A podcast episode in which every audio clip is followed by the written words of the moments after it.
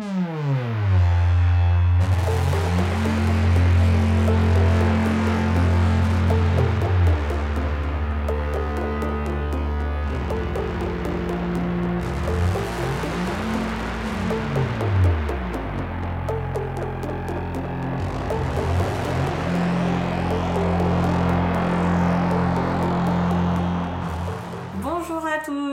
dans cette 60e émission des Bibliomaniacs et nous sommes chez Eva Bonjour à tous. et je suis avec Amandine Bonjour. et Léo Bonjour. pour parler des livres qu'on a sélectionnés pour vous euh, ce mois-ci. C'est une affiche éclectique, de toute façon elles le sont toujours nos affiches un peu éclectiques. La bonne nouvelle c'est que tout est en poche, donc euh, vous pouvez très facilement vous procurer ces livres ou les trouver euh, à la bibliothèque. On va parler d'abord de 100 ans de Herbjörg Wasmo euh, chez 10-18, traduction Luce Inch. On va parler ensuite du recueil de nouvelles. Je rigole parce que je ne savais pas qu'on lisait tout le recueil.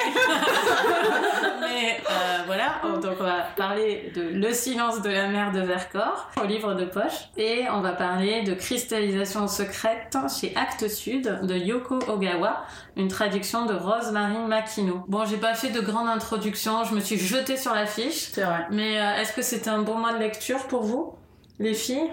Euh, j'ai très peu lu au mois d'avril. Et oui, J'ai rien lu du tout pendant 15 jours, euh, pour des raisons diverses, mais ça y est, c'est reparti. Donc t'as lu tout ça Donc en j'ai lu 15 jours. toute l'affiche, non, en une semaine. Oui, et toi t'as lu Waouh. tout le recueil en plus. Eh oui. c'est une vraie, c'est une On vraie. va faire du Coralie bashing. tu vois, elle en une semaine, elle a tout lu.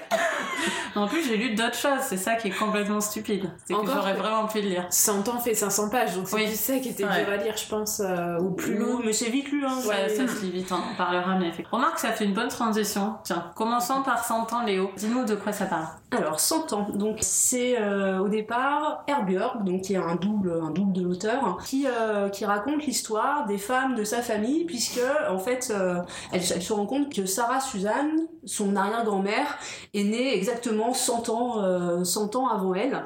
Et donc, elle va s'intéresser au parcours donc, de son, de son arrière-grand-mère, puis de sa grand-mère Elida, et de sa mère, dont le nom m'échappe J'ai oublié tout de suite. Ouais, Pourtant, je l'avais commence je l'avais il y a 5 minutes. Non, mais ça mais- commence par un H et c'est un prénom un peu compliqué. ça commence par Voilà. un H et un J, mais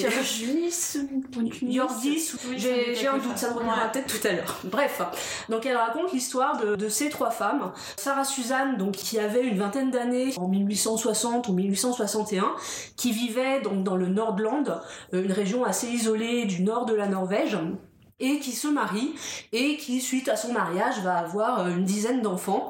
Sa fille donc Elida pareil a euh, énormément d'enfants et on l'a on fait sa connaissance à un moment où euh, où son mari est malade, souffre de problèmes cardiaques et donc la famille doit partir à Christiana donc l'ancien nom d'Oslo, la capitale de la Norvège.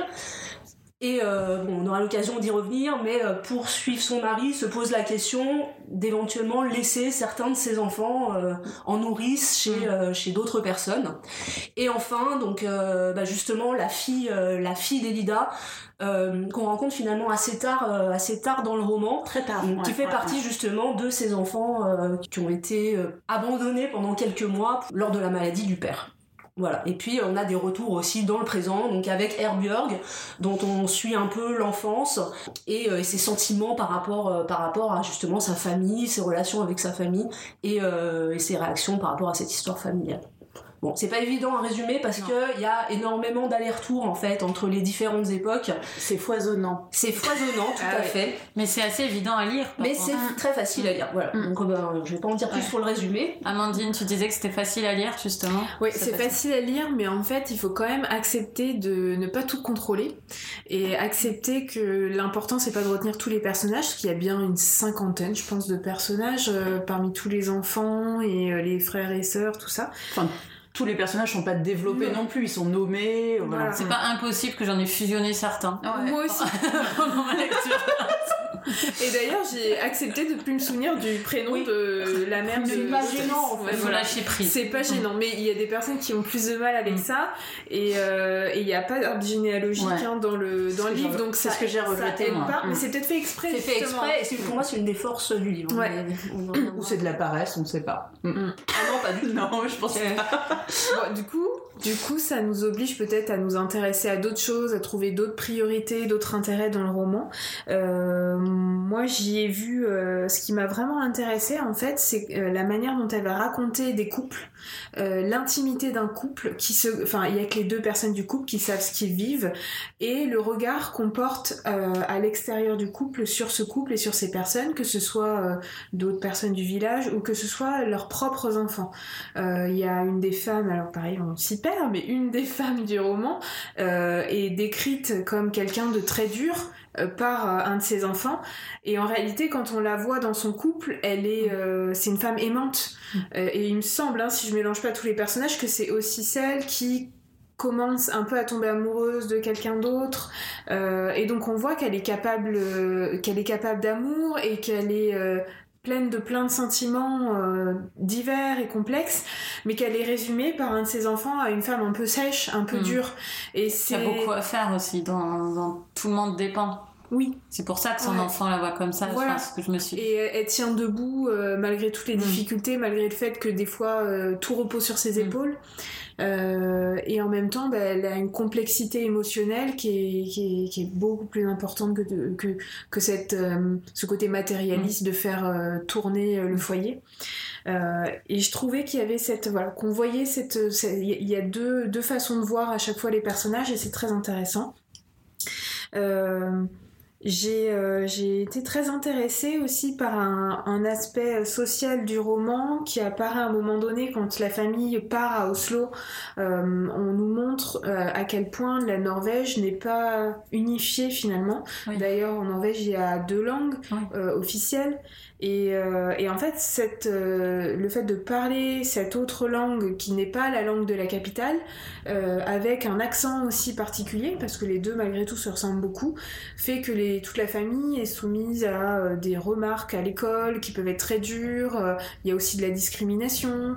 Et, et donc on, on voit une facette de la Norvège qui est complètement différente de celle aujourd'hui, qui est un pays qui est perçu comme un pays très respectueux, très bienveillant. Et, et donc de l'évolution qu'a pu connaître ce Mm. pays d'un point de vue culturel et social. Euh, donc ça, je veux dire, on voit juste à un moment donné. Finalement, sur tout le reste du roman, on voit aussi beaucoup des questions de pauvreté, mais relatives, parce qu'à chaque fois, c'est des familles qui ont un commerce, qui ont quelque chose qui leur permet euh, de vivre. On n'a pas le sentiment que les qui, qui meurent de faim, hein, que- qui, qui connaissent des vraies difficultés. Donc ça reste des familles qui sont privilégiées. Euh, voilà, qu'est-ce que je voulais vous dire d'autre? Euh, Moi, j'ai été peut-être euh, un peu déçue à la fin sur la, narration de la dernière génération, qui est celle de la mère de l'autrice. Elle fait le choix de, de la débuter de manière épistolaire. Et je me suis dit bah pourquoi pas? En fait je m'attendais pas du tout à ça. Je me suis dit il faut avoir l'esprit un peu ouvert. C'est pas forcément ce que j'aurais préféré. Et, et même si je l'ai lu avec facilité, malgré tout, j'ai trouvé qu'elle apportait pas autant de choses que les narrations précédentes et que c'était pas aussi pertinent. Mais c'est une très bonne lecture, j'ai passé un très bon moment. Euh, c'était ma première lecture de roman norvégien et je suis très contente de l'avoir, euh, qu'on l'ait mise au programme. Oui, ça, ça donne envie de la découvrir davantage, je trouve. Eva, t'en as pensé quoi? Alors moi j'ai un... alors c'est une lecture que j'ai euh, que j'ai aimée parce que c'est vrai que c'est tellement vaste, il y a tellement de personnages que il y a toujours forcément quelque Ouais, chose ça. qui va nous Mm. intéresser auquel on va se rattacher. Après euh, je pense que j'ai un avis qui est plus euh, mitigé que celui que celui d'Amandine parce qu'effectivement il y a un peu à boire et à manger en fait dans ce dans ce livre. Moi j'ai beaucoup aimé en fait toute la partie euh, qui raconte la vie de Sarah Suzanne. Parce que j'ai trouvé qu'en fait, bon, c'est le premier vraiment personnage qui est mis, euh, qui est mis en avant. C'est un personnage qu'on rencontre euh, quand elle est encore relativement jeune. On la rencontre avant son mariage et on va vraiment la suivre sur pas mal d'années. On voit son évolution euh, psychologique, on voit son, son rapport à son mari, son rapport au mariage. On la suit aussi avec des événements qui sont marquants dans sa vie, son mariage, la première fois avec son mari, enfin des choses vraiment très intimes et donc du coup enfin on s'y euh, on s'y attache à ce personnage et je l'ai trouvé vraiment bien décrite euh, dans sa dans sa complexité, dans son ambivalence, euh, dans son ambiguïté donc vraiment toute cette partie m'a vraiment beaucoup plu. Euh, après, on passe aussi. Alors, il y a des, il y a des retours. Hein, c'est pas euh, trois grandes parties en fait dans le dans le roman, mais euh, Ça, ça m'a soulagée. Parce qu'à un moment, oui.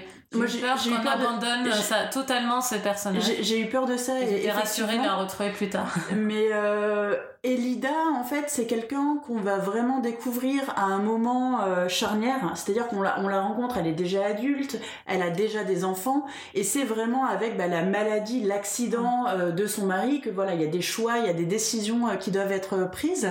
Mais du coup, enfin, j'ai trouvé qu'on restait vraiment longtemps sur cette partie, alors que le personnage finalement n'était pas si développé. Et finalement, moi, j'aurais lu une nouvelle de 15-20 pages sur effectivement bah, une femme qui est mère de famille nombreuse, qui a un mari qui se retrouve handicapé, qui doit aller à des centaines de kilomètres, qui doit répartir la tribu un petit peu à, droite à gauche, je pense qu'en 15-20 pages vraiment très denses, avec en plus une chute hein, euh, à la fin, etc., ça m'aurait, euh, je pense, beaucoup plu que finalement cette histoire euh, que j'ai trouvée assez étirée en fait dans le temps et qui perdait sa densité, et mais en même temps c'était long sans que ce soit vraiment très développé en fait au niveau des, personnages.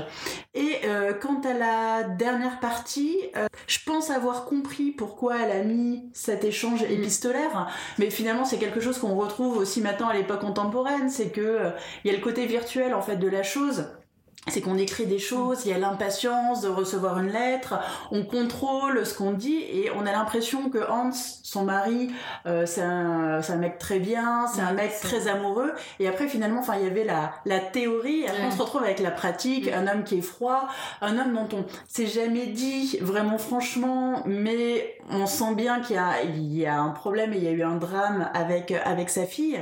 Et j'ai trouvé que cette partie, enfin on a l'impression en fait que l'auteur veut utiliser en fait ce livre pour nous parler finalement d'elle et d'un drame qu'elle a qu'elle a subi, mais c'est jamais en fait abordé en, frontal. Et du coup elle tourne autour, euh, mais sans vraiment cibler en fait le, problème. Et euh, enfin moi j'ai eu l'impression en fait que cette mère elle n'existait pas qu'on tournait autour d'elle, mais que finalement c'est un peu la grande absence de ce livre.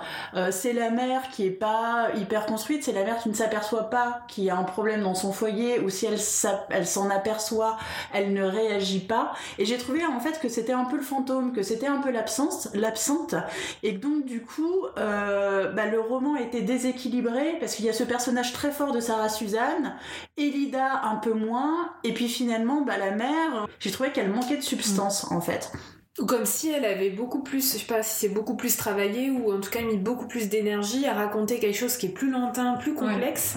Et du coup, ce qui est plus proche, euh, c'était peut-être plus simple pour elle, elle s'est peut-être posé moins de questions et donc. Euh, Moi, je pense qu'elle a. finalement, ça nous déçoit. Ou plus compliqué. Non, je pense que c'était effectivement qu'elle avait. Elle veut nous raconter tout ça pour nous dire quelque chose sur elle. Hmm. Parce que c'est pas. Euh, enfin, c'est. Si le personnage a le même nom qu'elle, enfin, je veux dire, c'est pas, c'est pas anodin. Elle veut nous livrer quelque chose sur elle. Au début, elle parle de la honte. Ouais. Au, tout début du livre, on croit que le livre va parler de ça de manière plus centrée. Exactement, ouais. Enfin, pour moi, c'est un prétexte, en mm. fait, cette, cette, saga familiale, pour nous parler d'elle et de quelque chose, enfin, je veux pas trop en mm. dévoiler, euh, mais quelque chose qui l'a profondément euh, bouleversée, mais que finalement, elle arrive pas à y aller en frontal et mm. qu'elle fait des circonvolutions, en fait, autour. Donc, il faudrait savoir, en fait, si ça, c'est pas peut-être une introduction, ce livre, et si dans le suivant qu'elle a écrit, elle creuse pas plus ça, parce qu'à la limite, ça pourrait être une bonne introduction à sa propre histoire. Mais je pense pas, hein. non, non, non, non, parce, parce qu'il fait écho, en fait, c'est pas, c'est pas complètement de l'autobiographie. Enfin, c'est pas l'histoire de sa famille uniquement, mm. c'est beaucoup plus universel que ça. Mm, et ça mm, s'inscrit euh, dans toute son œuvre romanesque. Parce que moi j'ai découvert Björn Guasmo avec la euh, le trilogie de Dina. Ouais. alors qui est une trilogie mais qui en fait est regroupée en un tome maintenant, qui est euh, qui est un chef-d'œuvre. Et je vous conseille d'ailleurs si vous voulez découvrir l'auteur de commencer par le livre de Dina plutôt que par celui-ci.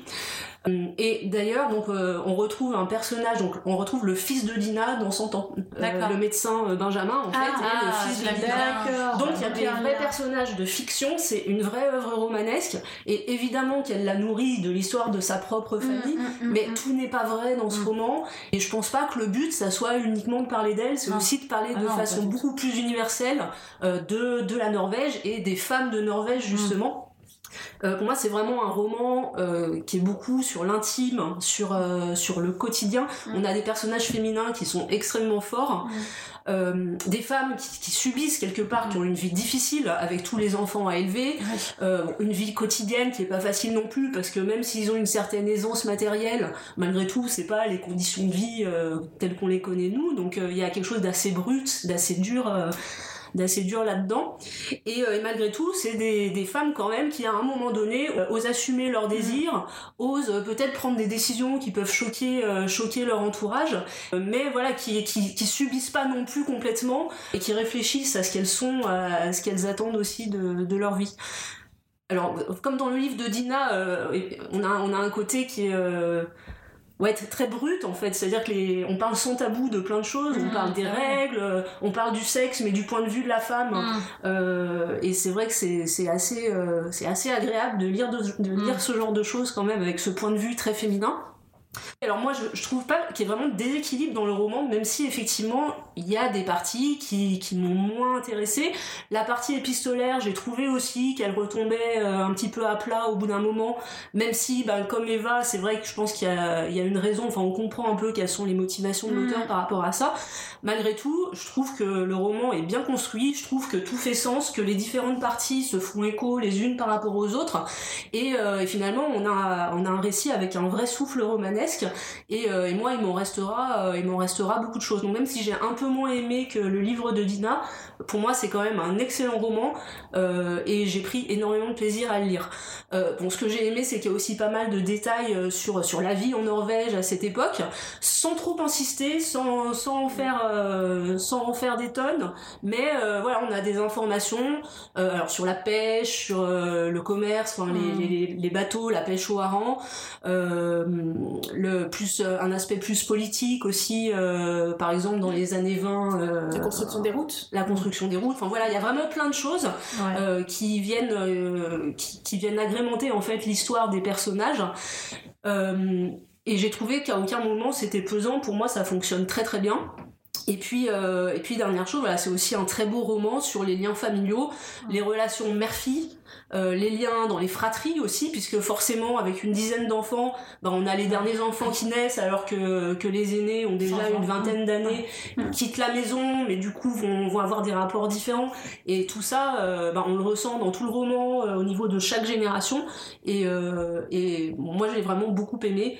Et en tout cas, c'est un auteur, un auteur que je recommande et que je continuerai à, à découvrir avec grand plaisir. Mais le livre de Dina, du coup, c'est une saga familiale ou c'est centré sur euh, le personnage de Dina? Alors, le livre de Dina est centré sur le personnage de Dina euh, et ses relations avec les hommes, avec son fils, mais pareil, avec un côté euh, très très nature, euh, très très lyrique aussi par certains côtés, mais ancré dans le Norland, hein, dans, dans ces régions un peu euh, un peu dures de Norvège, mais avec le personnage de Dina Donc qui elle cible un personnage central. Elle cible un personnage, mais qui est un, qui est un personnage extraordinaire euh, peut-être encore plus marquant que, que le personnage de Sarah Suzanne. Donc elle développe vraiment un personnage. Et, alors par contre, le livre de Dinah, en fait, c'est le début d'un cycle en trois parties. Il y a ensuite un deuxième cycle. Alors j'ai oublié les titres parce que j'ai pas lu les, les, deux, les, deux, les, les deux séries suivantes. Le, la deuxième série de livres porte justement sur le fils de Dinah, si je dis pas de bêtises. Et euh, les, la troisième série de romans sur Karna, la fille donc de Benjamin, dont il est aussi fait mention dans, dans 100 ans. Ouais. mais il y a du coup tout ça pour dire Jeanne un peu. Euh. Ouais, mais il y a une vraie une vraie œuvre romanesque, une cohérence dans tout je ça. Je pense que ça me plairait plus en fait d'avoir des trucs qui sont et, oui, parce que c'est là qu'elle excelle, je trouve. Il y a une dernière chose que je voulais dire, c'est vrai que l'histoire de Sarah Suzanne se passe en 1860 et des poussières. Ouais, c'est ça, et c'est vrai, euh, enfin pour nous Français, on a peut-être moins l'habitude de voir ces années-là justement mm. dans un pays autre que la France, l'Angleterre ou les États-Unis. Donc c'est vrai que c'est intéressant de mettre tout ça en parallèle.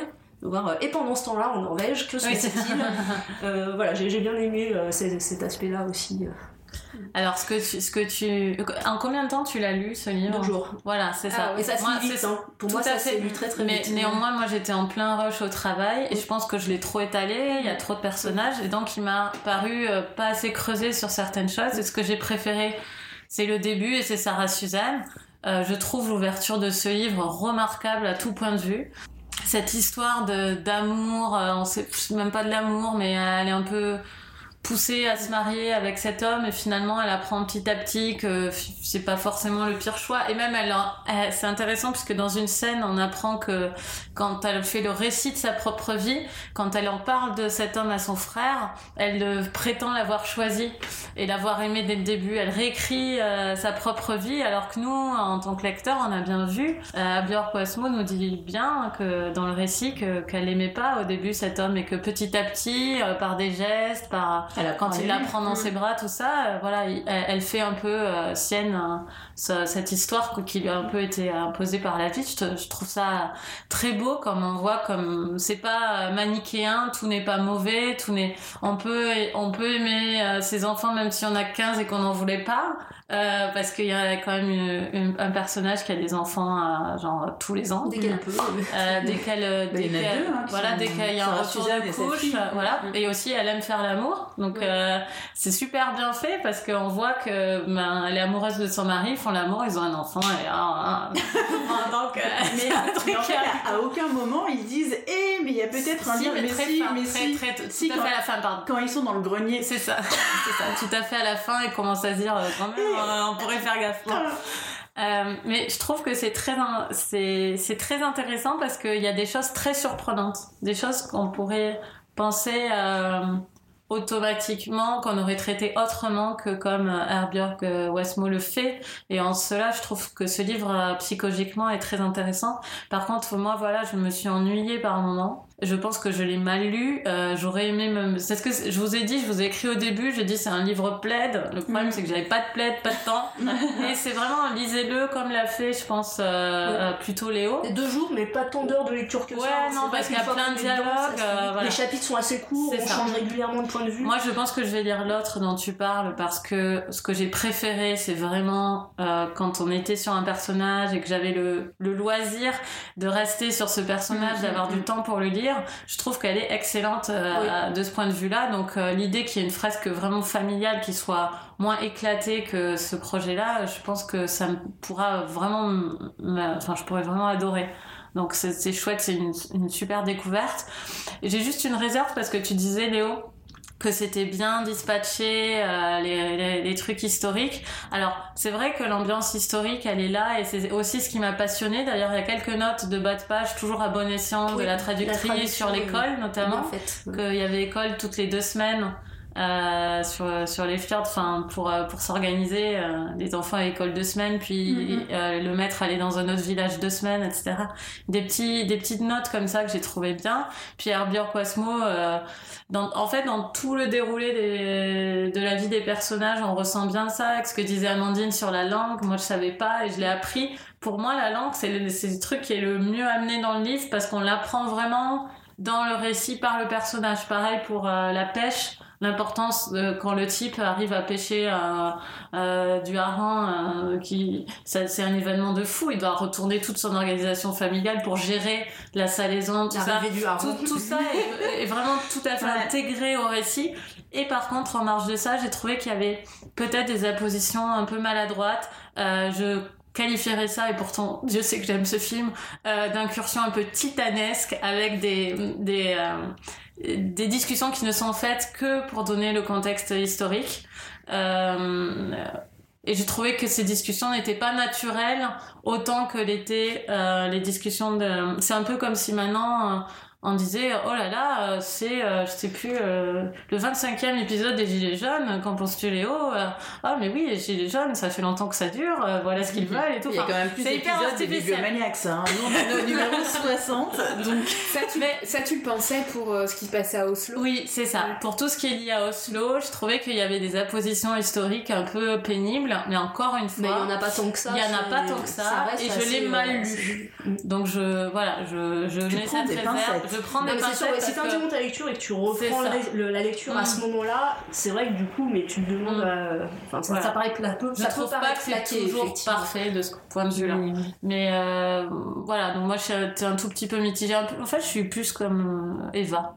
Et je pense qu'Eva a bien hoché la tête aussi à l'idée de lire l'autre livre. Oui, moi aussi. Et Amandine aussi, donc peut-être on vous en reparlera, mais on sait jamais. Bien, on fait, on le, a tout on fait envie. le chien sur la banquette arrière. C'est vrai. On va faire un boomerang.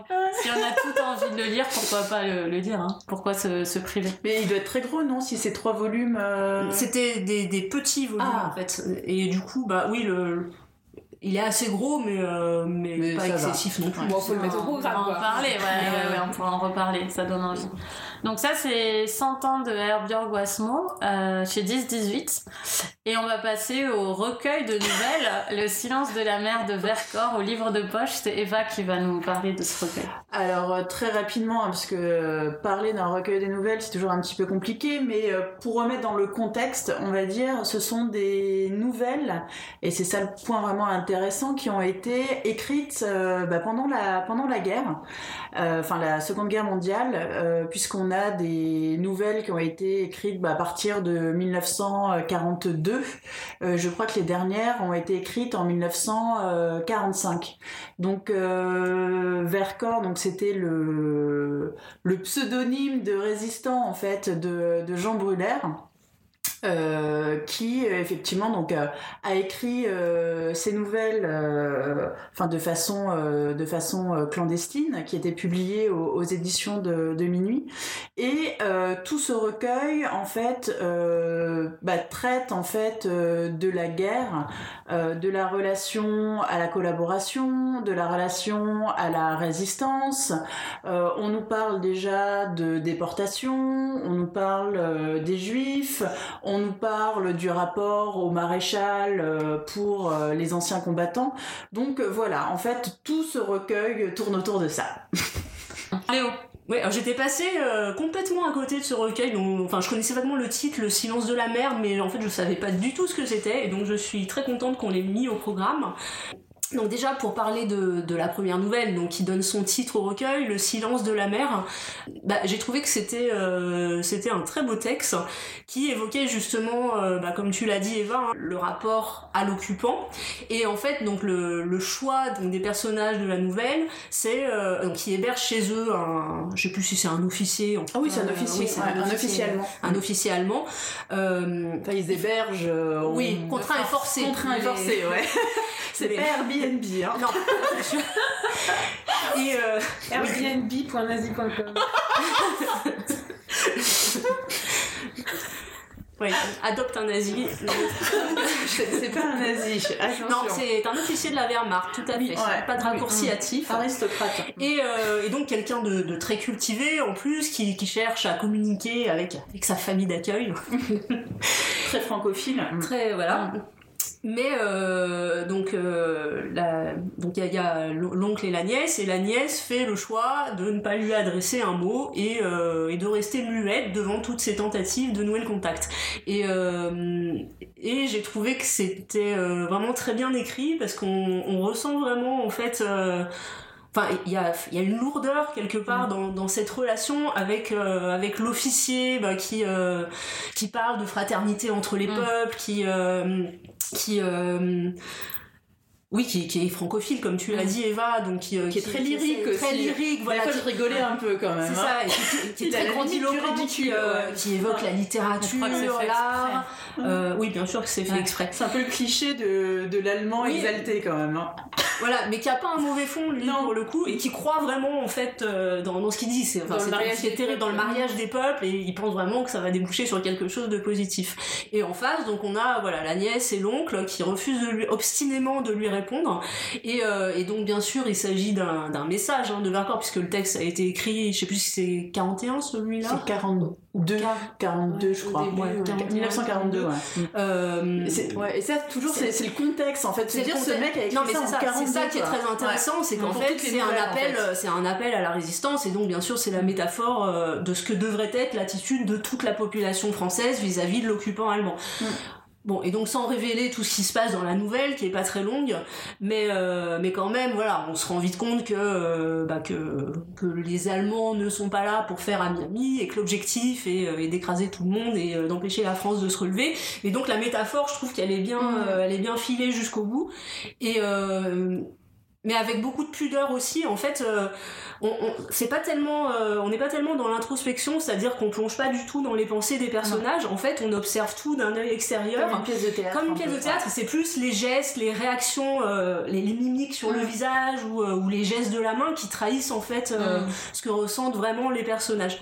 Donc c'est euh, non, j'ai j'ai vraiment trouvé que c'était une belle nouvelle et effectivement le fait qu'elle ait écrit, qu'elle ait été écrite dans ces années-là renforce son poids compte tenu du contexte. Euh, donc moi, moi j'ai lu le recueil dans l'édition du livre de poche que j'ai trouvé très bien faite parce que à la fin il y a un dossier euh, sur Jean Brûleur justement qui explique très bien déjà qui était le personnage.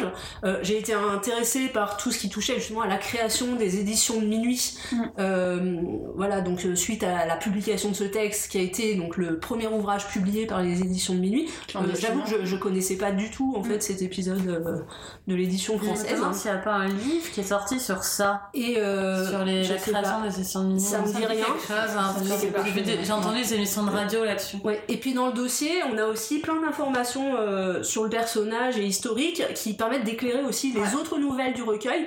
Alors les autres nouvelles, en fait, ont l'air plus euh, plus autobiographiques, plus euh, plus documentaires en quelque sorte que le Silence de la mer, qui qui est une vraie œuvre romanesque. Sur les autres, il y a plus d'ambiguïté.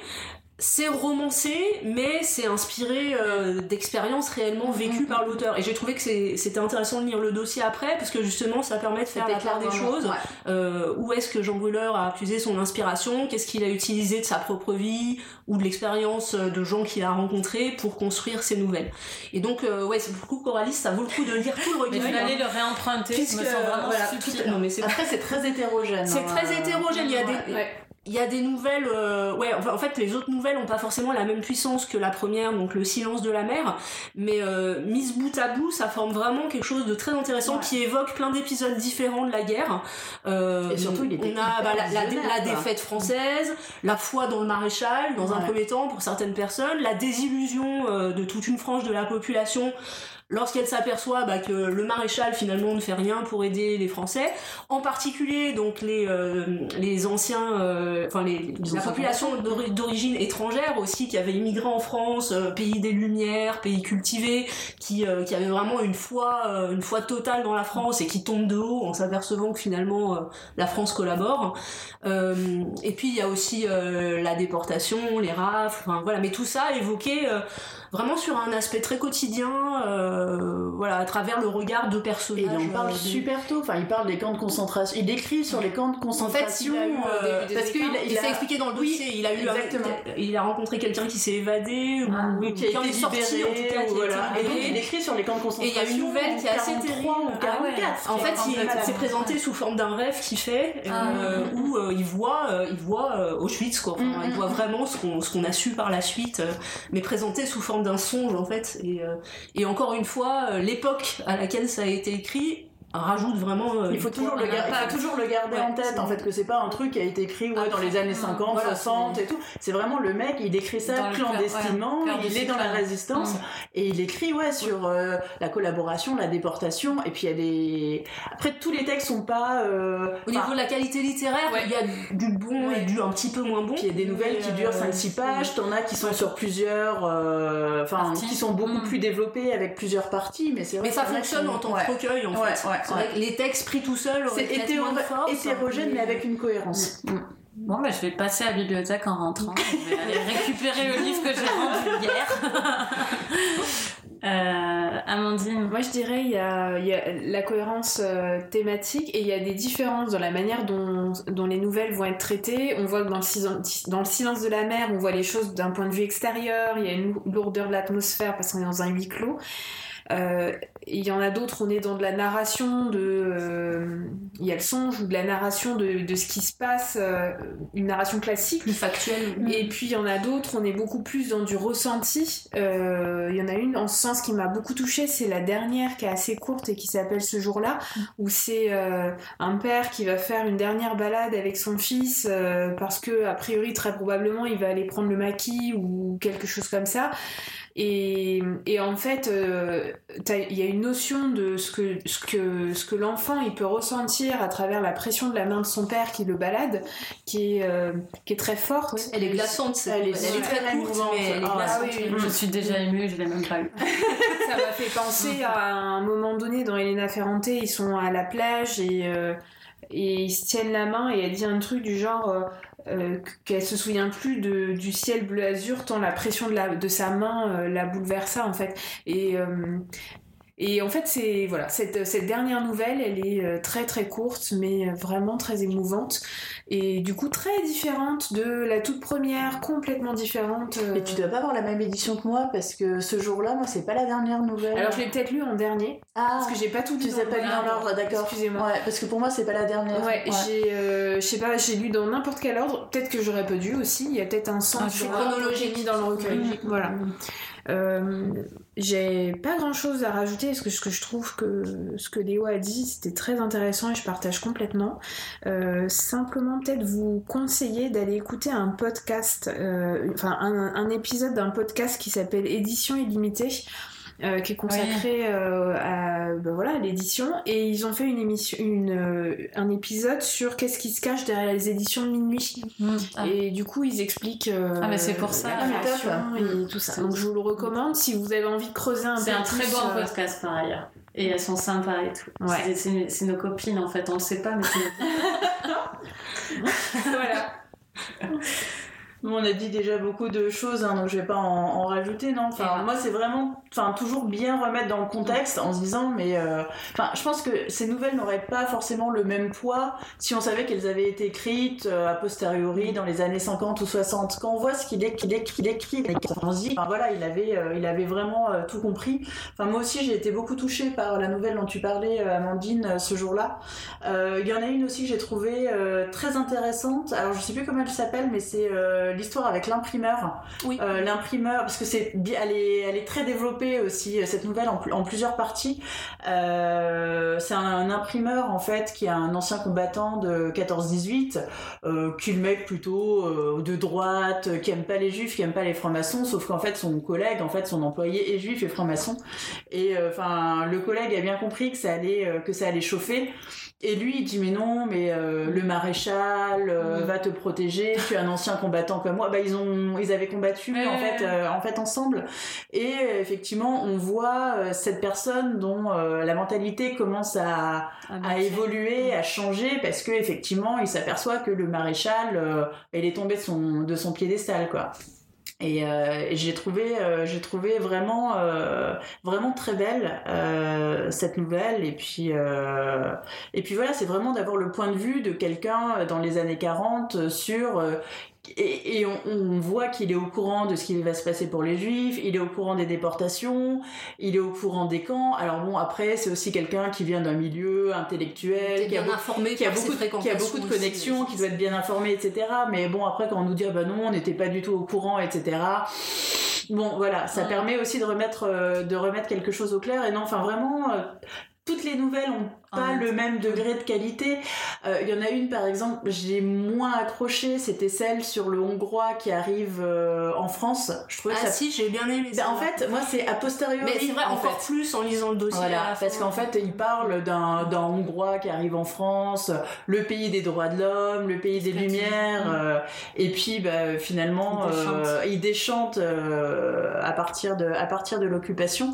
Et en fait, ce qu'on nous dit, c'est que c'est l'histoire de son père. Alors pas l'histoire telle qu'il l'a vécue, puisque son père est mort en 1930, mais son père, pareil, c'était un Hongrois dont la mère était juive et qui arrivait en France les mêmes justement idéaux. avec les mêmes idéaux. Et en fait, il l'imagine euh, quelle aurait pu être la vie de son père si son père n'était pas décédé avant la guerre en fait. Et euh, non il y a beaucoup enfin j'ai trouvé ça enfin c'est très intelligent c'est très sensible c'est très visionnaire. Enfin il y a vraiment euh, il y a vraiment quelque chose. Enfin c'est un c'est un recueil vraiment à lire Vous avez pas remarqué, mais elles m'ont toutes parlé à moi. parce que comme j'ai pas lu toutes les nouvelles, je crois que je vais, je vais faire ça plus souvent. C'est très agréable. Je me sens hyper importante. Vous arrêtez de lire certains livres pour que vous m'en parliez. C'est vraiment agréable. Vous avez de la chance, les auditeurs. Franchement, je me suis mis à la place de vous. Euh, c'est pas mal de nous écouter. Hein. merci les filles. Donc c'était euh, Les sciences de la mer de Vercors au livre de poche. On va passer à Cristallisation secrète euh, chez J'adore le titre. Ouais. Euh, de Yoko Ogawa, une traduction de Rosemary Makino. C'est Amandine qui va nous le résumer. Oui, l'histoire se passe dans une île japonaise où il y a une police secrète qui veille à ce que euh, un, un, phénomène mystérieux, magique euh, se déroule correctement. Euh, et il s'agit en fait de la disparition d'objets, de choses, de d'organes. Euh, et régulièrement, il y a euh, les habitants, les insulaires se réveillent avec le sentiment qui, que quelque chose manque, qu'il s'est passé quelque chose. Au cours de la journée, ils se rendent compte bah, que les chapeaux n'existent plus, ou les roses, ou leurs jambes gauche. Enfin, les oiseaux. Les oiseaux, ça peut être le chocolat, tout et n'importe quoi. Terrible, terrible. Et non seulement ils se rendent compte que ça n'existe plus, mais surtout ils se rendent compte qu'en fait les souvenirs qu'ils en ont disparaissent et les émotions euh, liées à ces souvenirs et liées à ces objets euh, disparaissent aussi et qu'ils s'assèchent en quelque sorte. Euh, ils se vident petit à petit de toutes les émotions et de leur passé, de leur histoire liée à ces objets. Donc on a une narratrice en fait qui nous qui nous raconte qui nous raconte ces disparitions et qui nous raconte comment elle le vit, sachant qu'en fait elle ne regrette pas les disparitions, mais elle regrette de ne pas les regretter. Mm. Euh, et elle en vient à devoir cacher son éditeur, puisqu'elle est romancière et son éditeur fait partie des personnes qui gardent les souvenirs. Et donc, il est traqué par la police secrète. Et toute l'histoire, c'est l'histoire de ses disparitions, de comment elle, elle continue à vivre avec ses disparitions, et l'histoire aussi d'une résistance en fait. Et un passif familial sur, euh, sur la personne qu'elle cache puisque sa propre mère était dans, dans une situation similaire. Oui, j'en ai pas parlé. Puisque il y a des gens qui parviennent à se souvenir, c'est plus fort qu'eux, ils peuvent pas oublier, et donc ils restent attachés aux, choses, et donc la tendance à résister est beaucoup plus forte que pour la mm. narratrice qui ressent rien. Mm. Et la mère, de la narratrice, voilà, elle a fait partie des premières personnes qui ont été arrêtées par la police secrète. Au tout début, quand on voulait pas finalement que ça fasse un, un buzz, euh, la police secrète venait avec une super belle voiture mm. pour prendre la personne comme si c'était une VIP et euh, il se passait quelque chose, on la revoyait plus, elle avait eu un arrêt cardiaque, ou mm. on, y croyait un peu. Et petit à petit, au fur et à mesure euh, du nombre de personnes à arrêter, et eh ben c'est devenu un abattage en fait, et il s'en cachait plus la police secrète, et donc là on est dans un truc On est dans quelque chose qui avec une vraie une résistance finalement qu'il n'y avait pas au début. Eva? euh, alors moi j'ai été assez épatée en fait par euh, la créativité de cette romancière. Enfin je me suis dit mais comment elle en est arrivée à parler ça? Je pense qu'elle voulait effectivement parler. Euh, enfin voilà, euh, il y a quand même beaucoup de livres hein, qui existent sur des sociétés de type de type fasciste. mais j'ai trouvé qu'elle avait vraiment renouvelé le genre avec cette histoire de, de disparition. Je me suis dit mais comment cette idée est arrivée dans sa tête? Et effectivement enfin Yoko Ogawa, on l'avait, on avait lu un recueil de nouvelles d'elle. Alors moi, je suis pas très recueil de nouvelles, mais, j'avais trouvé, magnifique. elle avait une, une plume, une sensibilité. Il y avait une nouvelle qui était un petit peu érotique, enfin que j'avais trouvé absolument euh, extraordinaire. Et c'est vrai qu'elle a une, euh, elle a une euh, des idées, une, une plume et puis une, une facilité à créer des, des atmosphères. Enfin, j'ai trouvé qu'il y avait une atmosphère un peu euh, cotonneuse, euh, enfin de, huis clos aussi avec cette pièce secrète et, l'éditeur. Enfin, je trouve qu'il y, a vraiment quelque chose, voilà, au niveau de l'imaginaire, au niveau de l'écriture, bah, qui m'a énormément plu dans ce livre. Euh, après, j'ai pas, euh, c'est pas un coup de cœur, parce que j'ai trouvé il y avait quand même des choses qui alors il y a du suspense hein, aussi c'est ça qui Mm. est bien. On n'est pas dans euh, juste dans du lyrisme dans du poétique. Il y a un vrai suspense puisque bah, comme tu le disais Amandine hein, il y a les euh, il y a la police secrète. Euh, il faut cacher il faut cacher cet éditeur avec tout ce que ça peut ça peut impliquer. Donc avec les voisins qui arrivent parce que ils ont repeint leur maison et donc ça sent mauvais. Et donc ils veulent ils, ils veulent être hébergés. Il faut pas qu'ils Mm. qu'il y a ces personnes il y a des il y a des visites de la police de Il y a temps en beaucoup temps plus de suspense que ce que je pensais il, au il début. y a des rafles, oui, oui. Mm. Donc euh, effectivement, moi je m'attendais Mm. pas à ça et j'ai été euh, très agréablement surprise. Elle a un allié Mm. aussi, donc il y a toute cette euh, euh, collaboration entre guillemets avec une autre personne euh, qui va l'aider. Euh, donc non, il y a, il y a vraiment, euh, il y a des bonnes idées. Il y a un très bon, euh, très bon fil conducteur.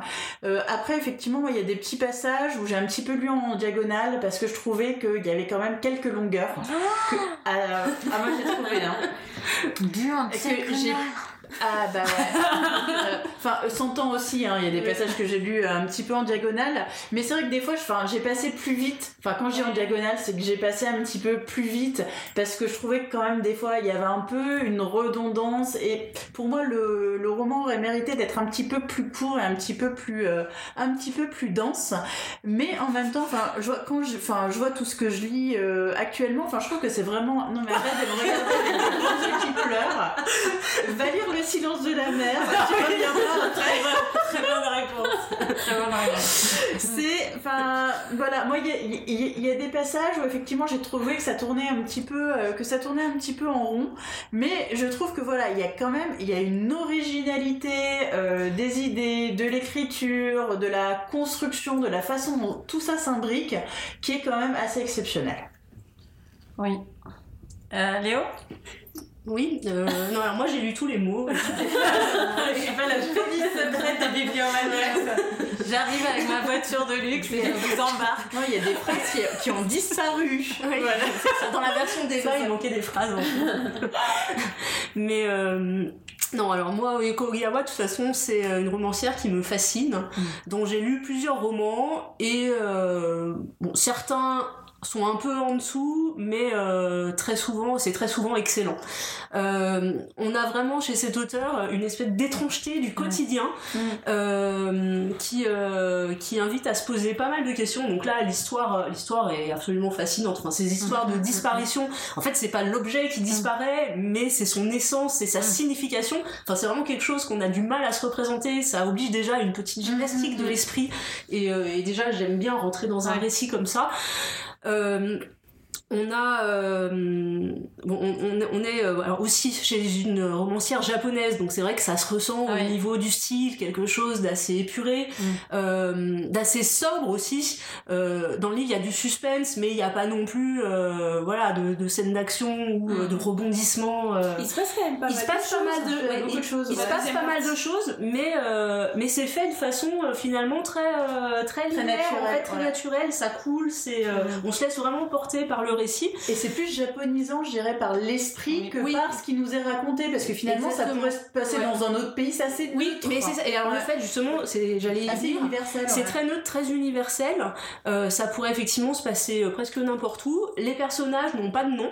Mm. Ça, euh, c'est quelque chose d'important par rapport au récit aussi. Enfin, les personnages, Ils ont des surnoms en fait. ils, ouais. ils Par existent, mais à- pas vraiment en tant, euh, en tant qu'individu. Enfin, ils perdent, ils perdent Les- aussi les, les prénoms ont peut-être disparu. Et euh, exactement, voilà. Et en fait, c'est comme si leur identité s'effaçait aussi en même temps que le reste.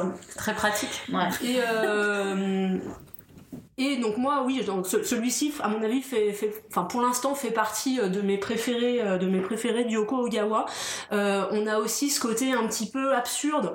Alors, je- donc, il est souvent question de Kafka euh, à propos de ce genre d'ambiance. Comme j'ai pas lu Kafka, euh, je me permettrai pas de vraiment comparer, mais euh, c'est Oui, mais mais c'est Je vois kafkaïen, voilà, au sens où on l'entend le habituellement. souvenir a disparu. Il faut dire aussi donc que le, la, la narratrice écrit euh, écrit un roman Mm.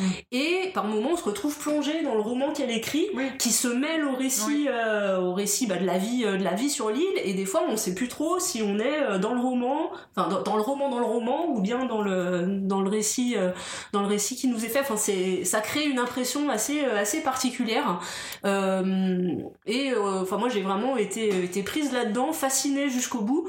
Et j'ai pas trouvé qu'il y avait de longueur Ah. pour moi tout fait sens et, euh, et encore une fois, bah, comme Herbure Douasmo, c'est euh, une romancière dont je continuerai à explorer l'œuvre et que je vous recommande vraiment. Après, il faut, il faut dire quand même que c'est pas forcément accessible pour tout le monde. Oh si Non, non, je dis pas, je dis pas. Non, non, non, non, je- Mm. euh, c'est c'est facile, euh, c'est facile, facile à lire. Enfin, dans le- au niveau du style, c'est Mm, facile à lire, mais c'est des univers qui peuvent dérouter. Mm. Oui, Ouais. Celui-là, ça va. Celui-là, ça va encore. Ah oui, oui, je pensais que tu parlais de celui-ci en particulier.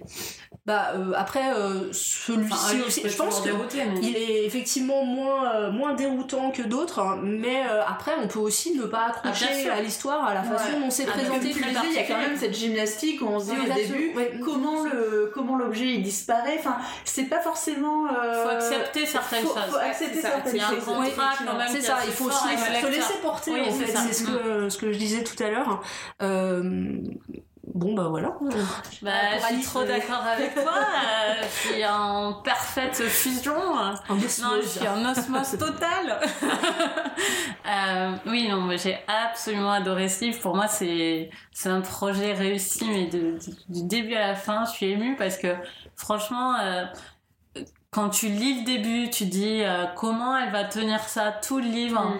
et elle le tient, mais avec une une dextérité. Et en plus, elle te met des surprises qui rajoutent de la complexité sans doute pour elle dans l'écriture parce que tous ces événements, ça aurait été tellement facile de juste dresser un constat poétique pendant 200 pages.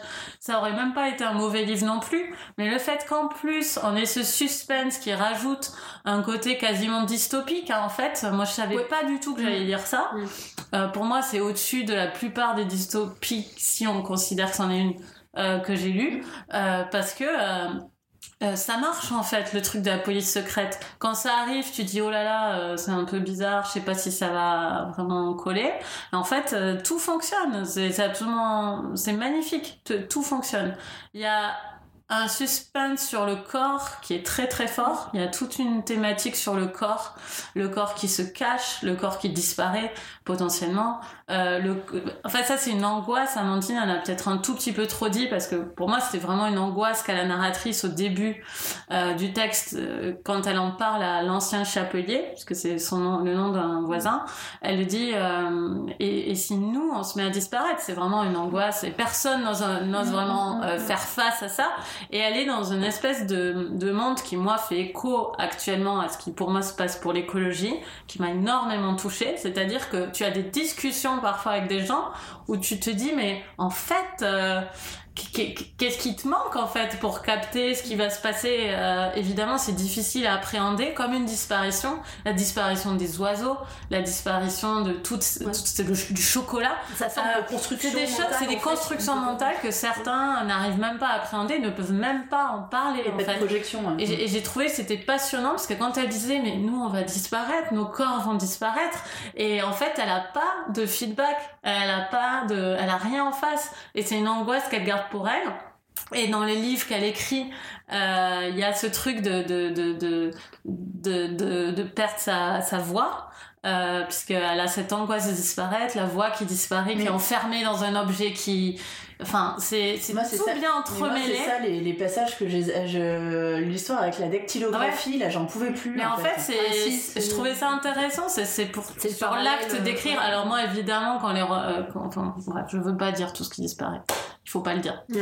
Ça laisse quand même du suspense. Il faut pas dire ce qui Oui, disparaît. oui, Donc, je je vais pas aller trop loin, mais si ça, je vais essayer de dire euh, sans.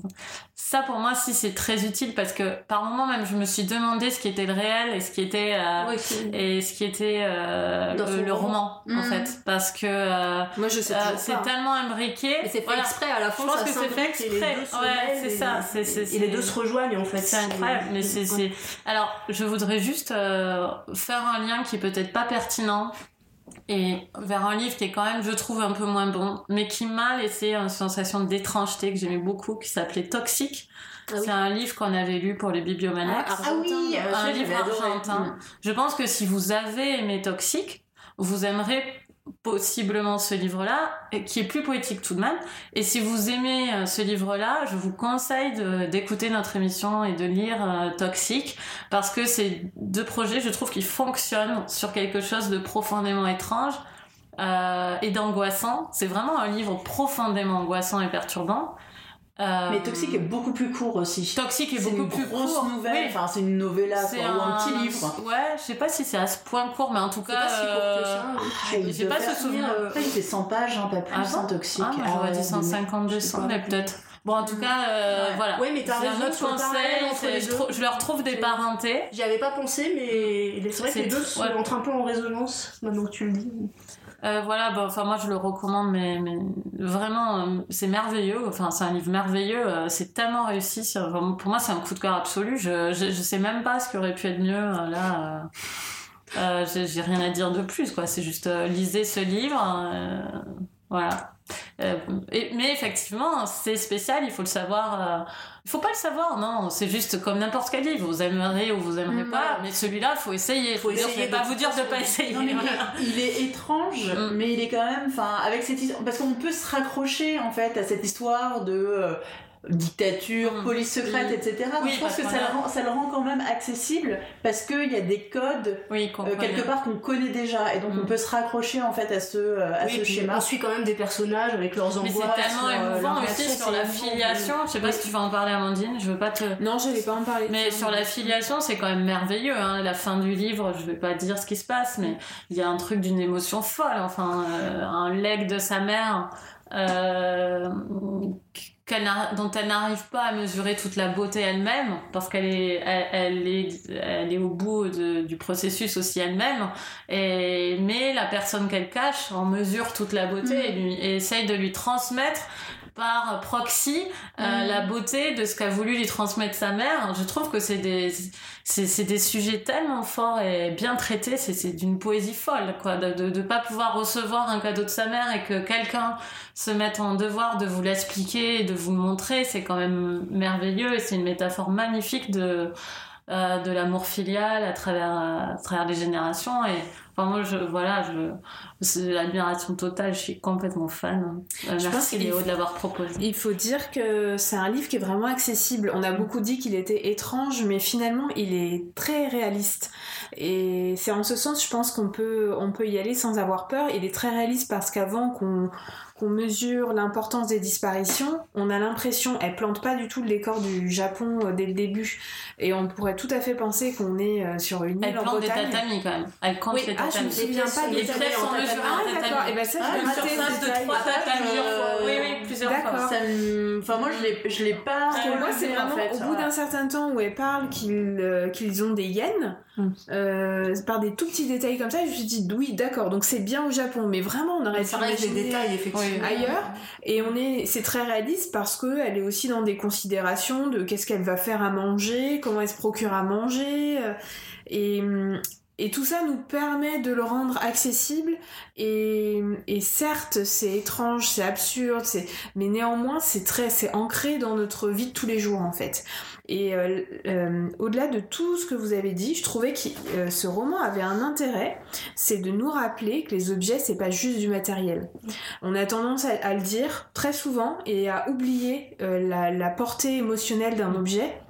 Tu nous parles de Marie Kondo. oui c'est ce que j'allais dire mais j'ai pensé même pas qu'elle était en même temps l'anti Marie Kondo euh, elle et en même temps que euh, ça se voyait qu'elles étaient du, du même euh, Mais non, parce que Marie Kondo, c'est quand même ce qu'elle dit. oui tu dit, dois remercier un Tu objet dois remercier voilà. et en fait l'objet tu dois le garder Oui. que s'il te Tu donne des émotions. Ouais, Donc ça. tu te dégages du côté Alors- matériel pour rester dans l'émotion et le Je bonheur. pense, ben voilà, c'est bien que tu dis ça, comme ça, plus personne n'a besoin de lire ce livre d'un ennui mortel de Marie Kondo. Il ne faut surtout pas lire ce livre de Marie On Kondo. pas l'intention. Fiez-vous à, fiez-vous à ce qu'a dit Eva, voilà, c'est tout, c'est tout. Alors, juste des- Tu ouvres ton placard, tu prends ton rap ça. gruyère et, Et tu, tu dis dis, mais est-ce que qu'il tu me donnes du du bonheur bonheur Et Non, non, alors tu le jettes. Ah, c'est bon le, le gruyère râpé quand même. Ouais. voilà, moi, moi j'aurais dit oui, tu vois, pour ça. Donc, euh, Bon, alors, je suis désolée, moi j'allais parler d'un truc bien plus triste que Marie Kondo. Non, en fait, moi ça m'a rappelé des lectures, je sais plus euh, qui précisément, je me demande si c'est pas Charlotte Delbo, euh, qui explique dans, justement, dans les régimes totalitaires où on dépossède les personnes des objets quand ils rentrent dans le camp de concentration et on leur retire tous les aspects qui font leur Mm. personnalité. Euh, alors c'est peut-être elle ou une autre concentrationnaire qui raconte à quel point le souvenir d'une pièce de théâtre ou récupérer euh, un- une pièce de théâtre, le souvenir d'un objet qu'on peut tenir avec soi, en fait, ça, ça te ramène à qui tu étais avant et ça te permet de te reconstruire et de tenir debout et de résister, en fait. Et donc ça ça m'a beaucoup fait penser à ces lectures que j'ai eues il y a très longtemps sur, euh, sur l'univers concentrationnaire. Et c'est tout le, tout le jeu du livre, hein, c'est de, de faire le lien avec les régimes totalitaires. Bon voilà, moi j'ai rien de plus à ajouter par rapport à ce que tu as dit. bah, c'était Coralie, une belle affiche, hein. non Au total, Oui, euh, je trouve que c'était bien échangé. hein. Mm. Mm. Assez Euh, cohérente encore une fois. Encore Ouais. une fois, mais c'est aussi parce qu'on sait trouver des liens euh, par Ouais. hasard, sans doute entre des livres qui n'en ont pas, mais euh, pas forcément, si on n'est pas là pour les voir. Euh, donc c'était 100 ans de Herbjörg Wassmo euh, à- chez 10-18, Le silence de la mer de Vercors au livre de Bosch et Cristallisation secrète de Yoko Ogawa. Surtout n'oubliez pas de nous dire ce que vous avez pensé de, ces livres. Euh, on passe au coup de cœur. Euh, je vais finir parce que je vais faire un mini coup de cœur sur un livre dont on parlera euh, le mois prochain. Donc, Eva, c'est quoi ton coup de cœur? Alors mon coup de cœur, c'est le nouveau livre de Maggie O'Farrell, donc qui s'appelle Ayam Ayam Ayam. C'est bien. Euh, ils ont gardé le titre, euh, le titre en... C, contrôle V. Bah voilà, le titre en, ils ont gardé le titre en, en VO et la couverture et les illustrations sont absolument euh, magnifiques. D'ailleurs, je fais une parenthèse. Et en fait, donc c'est, euh, moi je la connaissais parce que j'avais lu euh, trois romans d'elle. Donc il y avait En cas de forte chaleur, on en avait parlé il y a très longtemps quand on était allé chez Ena en Mm. euh, euh, C'était il y a trois ans, je pense. Elle a écrit aussi euh, la disparition, euh, l'étrange disparition d'Esme Lennox, euh, qui a eu pas mal de, de succès. Enfin bon, voilà, je la connaissais en tant que romancière, en aimant bien, mais sans plus. Et là, j'ai eu l'occasion en fait de lire donc le, le dernier livre qui est un récit autobiographique. Et en fait, ce qui est très intéressant, c'est qu'au lieu de raconter sa vie de façon chronologique, en partant de sa naissance euh, jusqu'à aujourd'hui, elle, euh, donc c'est euh, c'est pas du tout par ordre chronologique, c'est en fonction de ses organes. Euh, parce que, enfin, des organes ou des Je parties fais le lien. ou je des sais ce qu'est ce livre ou maintenant. des, euh, ou des parties de son corps. Donc c'est pas du tout par ordre chronologique, c'est par rapport en fait à euh, des moments qui ont été cruciaux dans sa vie. Et il faut dire que la vie de Maggie O'Farrell a été remplie de moments cruciaux. Franchement, on pense avoir vécu Tout des choses. crucial en fait. On pense avoir vécu des choses et après on lit le livre de Maggie O'Farrell et on se dit waouh parce que bon, euh, la tout, en fait, ça peut se lire quasiment comme des nouvelles. hein. Il y a 17, euh, 17 parties de, de son corps, et en fait, grosso modo, ça pourrait se lire de façon. euh, C'est marrant de dire un truc pourrait faire Nancy Houston ou quelqu'un comme ça, non? Euh, un peu Dans le comme, euh, comme dans ouais. Bad Girl, Ouais. par exemple, de, de Nancy, de Nancy Houston, mais effectivement, on pourrait lire chacune Mhm. des histoires de façon, de façon séparée ou, ou même les lire dans le désordre. Donc la première partie, c'est le coup. Euh, puisqu'elle va raconter euh, comment elle a échappé à un violeur euh, tueur. Elle nous parle aussi d'une maladie. Elle a eu une encéphalite quand elle était toute petite, qui l'a laissée, enfin clouée à un fauteuil pendant très longtemps, qui lui a laissé des séquelles. Elle va parler d'une agression qu'elle a subie quand elle était en Amérique du Sud. Enfin, il y a des choses qui sont très graves. Mm. Il y a des choses qui le sont un petit peu moins. Une fois, elle a plongé, elle a failli se noyer, etc. Mais à partir en fait de ces euh, histoires, donc elle nous parle d'elle, mais elle va nous parler aussi de la relation à son corps. Euh, elle va nous parler aussi des autres, la relation avec ses parents, la relation avec sa fratrie, euh, la relation avec ses amis, la relation avec bah, celui qui va devenir son mari, le père de ses enfants. Elle nous parle aussi de, de ses enfants. Et effectivement, il y a une succession de drames qui est assez extraordinaire, mais en même temps, c'est euh, c'est finalement très optimiste. En fait, ce livre, c'est une véritable ode à la vie. Et elle le dit à un moment donné, elle dit... quand elle raconte ça ou qu'elle elle raconte certains épisodes de sa vie, les gens la regardent en disant mais oh, ma pauvre, ma, oh là là, t'as vraiment pas eu de chance. Et elle dit mais si, j'ai une chance incroyable. Euh, j'aurais pu mourir x fois, j'ai survécu. J'aurais pu rester handicapée à vie euh, dans mon petit fauteuil. Et eh ben non, je marche, j'ai une vie euh, à peu près normale. avec mes séquelles, j'aurais pu bah, devoir rester cloîtrée chez moi. Elle a fait le tour du monde. Elle a vécu en Amérique du Sud. Elle a vécu à Hong Kong etc. Elle dit bah, finalement à chaque fois il, m'est arrivé des choses et finalement je m'en suis toujours sortie et j'ai une vie euh, riche, j'ai une vie euh, épanouie. Euh, parfois elle se sert aussi de ce qui lui est arrivé pour dénoncer des choses. Elle parle notamment de la maternité, elle a eu des, gros soucis médicaux par rapport à ça et elle en profite aussi bah, pour dénoncer le manque d'écoute des équipes médicales, le taux de mortalité des femmes qui ont accouché qui est absolument, enfin qui est très élevé euh, en Angleterre. Donc, euh, donc il y a certains, euh, il y a certains chapitres, enfin qui sont des limite des brûlots quoi, pour dire attendez, regardez ce qui m'est arrivé à une époque contemporaine dans un pays occidental civilisé, ça ne devrait pas se passer. Enfin voilà, chaque partie en fait a une portée qui est qui lui est, voilà, qui lui est, qui lui est propre. Et en fait, elle va faire le lien parce que la dernière histoire ne la concerne pas elle directement, elle nous parle de sa fille, puisque sa fille euh, est née avec des gros soucis de santé, elle a un eczéma euh, euh, très fort, elle est allergique à tout, donc c'est une gamine qui peut mourir, enfin qui pourrait mourir très facilement, enfin voilà, s'il n'y avait pas de médicaments, s'il n'y avait pas les bons gestes, etc. Donc c'est une enfant qui est empêchée de faire des choses mm. par toutes ces épées de Damoclès qui sont autour au-dessus de sa tête. Et donc voilà, elle fait le lien avec sa fille euh, en disant que voilà, maintenant euh, elle doit, euh, enfin elle, est, elle, est, elle est sortie en fait de son périmètre à elle pour assurer le, le bien-être en fait de, de sa fille. Et ça fait une boucle et c'est un peu comme, enfin voilà, elle raconte aussi sa vie pour sa fille en lui disant bah tu vois moi aussi il m'est arrivé beaucoup de choses et ça veut pas dire que tu t'en sortiras pas, que tu auras pas une belle vie, que tu ne feras pas beaucoup de choses. Donc c'est aussi hein, quelque part une transmission, tu parlais euh, de transmission mm. filiale tout à l'heure Coralie pour euh, cristallisation secrète et en fait la boucle est bouclée du dire enfin voilà mm. regarde tout ce qui m'est arrivé et finalement bah regarde la vie que je peux mener et puis toi aussi euh, toi aussi ta vie commence et il faut pas faut pas partir comme ça avec des avec des obstacles donc c'est vraiment enfin c'est une lecture c'est très accessible mais c'est pas on pourrait croire que c'est comme c'est autobiographique, c'est sur le corps, etc., que c'est très auto-centré, mais en fait non. Enfin, il y a tellement de choses que tout le monde, je pense, peut se reconnaître dans une partie, tout le monde peut se raccrocher à ça, et elle a cette subtilité de euh, d'écrire quand même un récit qui est relativement euh, universel à partir de choses finalement qui sont euh, très personnelles. Et c'est, enfin moi, c'est c'est vraiment un gros coup de cœur. Je m'attendais pas à aimer autant ce livre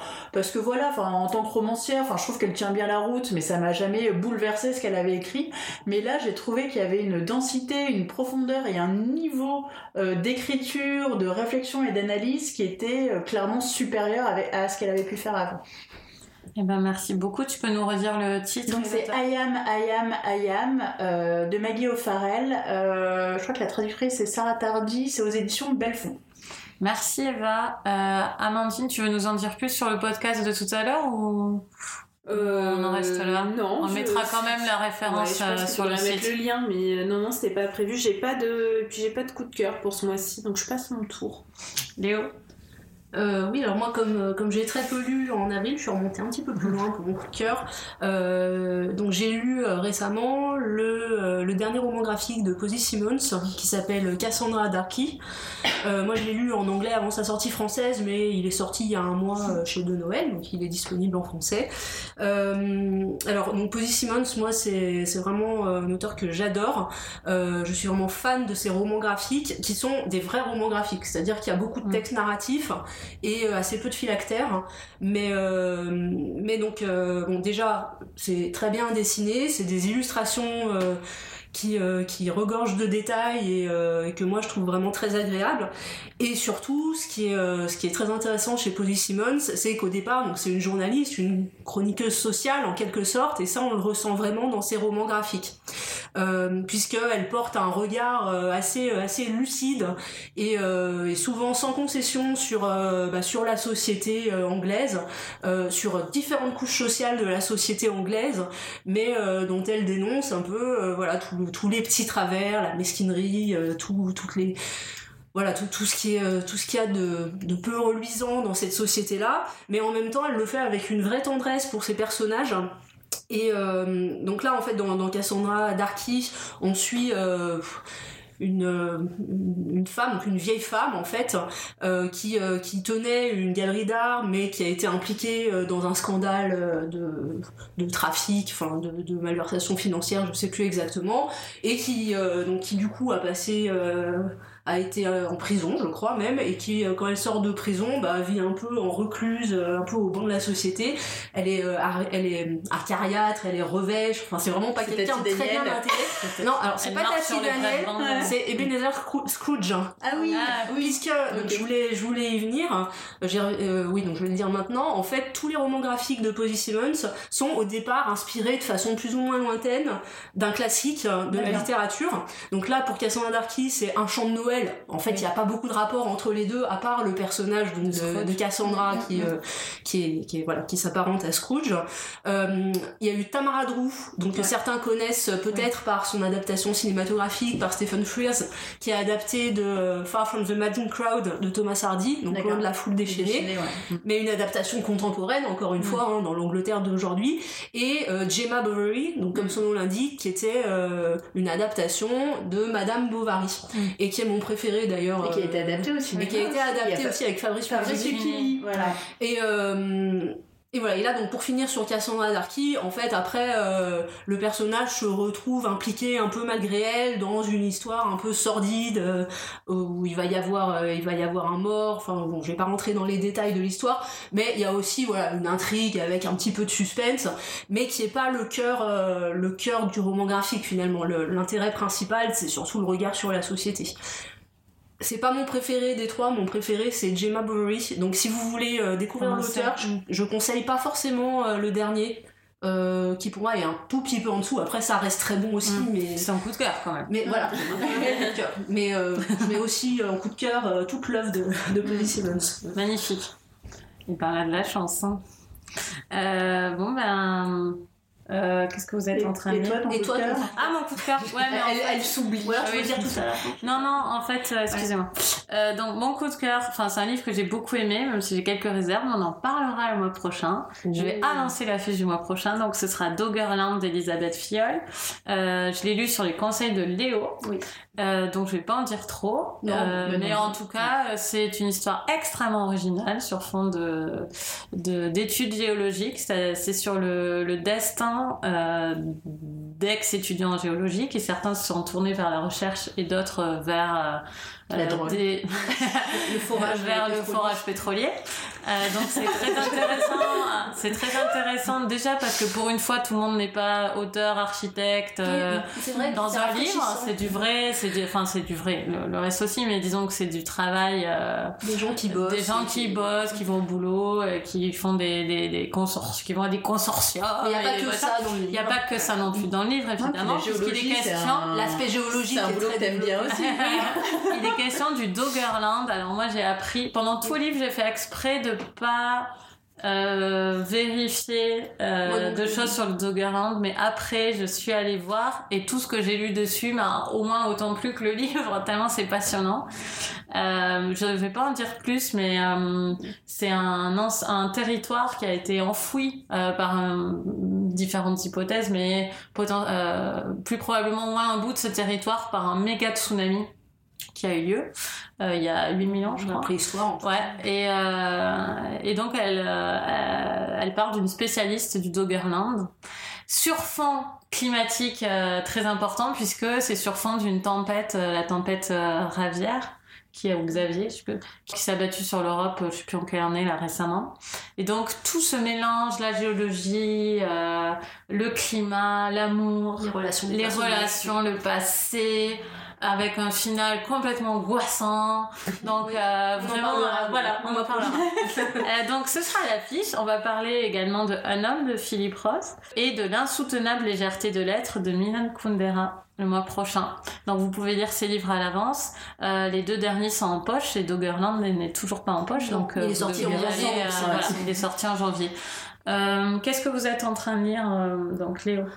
Alors, je change de registre, puisque là, j'ai commencé A Clash of Kings, qui est le deuxième tome de Game of Thrones. Puisque je prépare mon sevrage dans, dans trois semaines, puisque la série va se Ouais, terminer. Moi je regarde pas Game of Eh oui, Thrones. mais bah, J'ai pas regardé la dernière et- saison, là j'attends un peu. euh. Moi, je suis à jour, donc euh, malheureusement, dans trois semaines, c'est fini. Donc, comme ça faisait six ans que je devais lire le deuxième tome, j'ai décidé qu'il était temps de le mettre.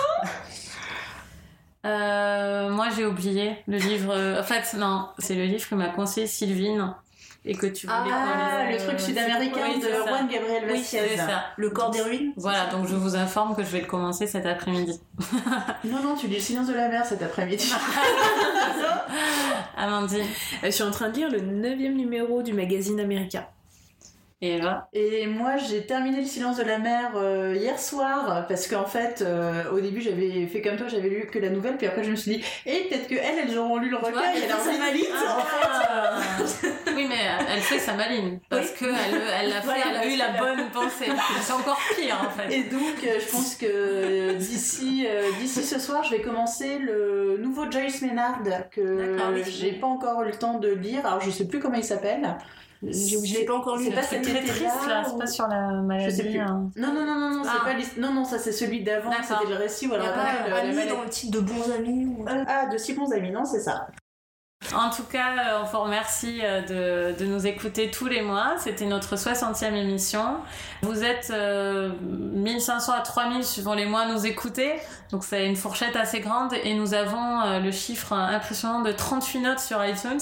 Je pense qu'il y a une petite marge à exploiter. Qui si vous pas souhaitez. voté? Si vous souhaitez nous donner 5 étoiles, euh, vraiment faites-le, même 4. Et, euh, et, vous, et nous sommes disponibles sur Facebook. Nous avons aussi un groupe Facebook si Oui. vous voulez discuter avec nous euh, d'autres livres ou de l'affiche ou de l'affiche à venir. Et voilà, j'ai tout dit. Ouais. Et vous pouvez nous suivre sur Instagram également, toutes les quatre. Salut Au mois prochain, bonne lecture. À bientôt. Au revoir.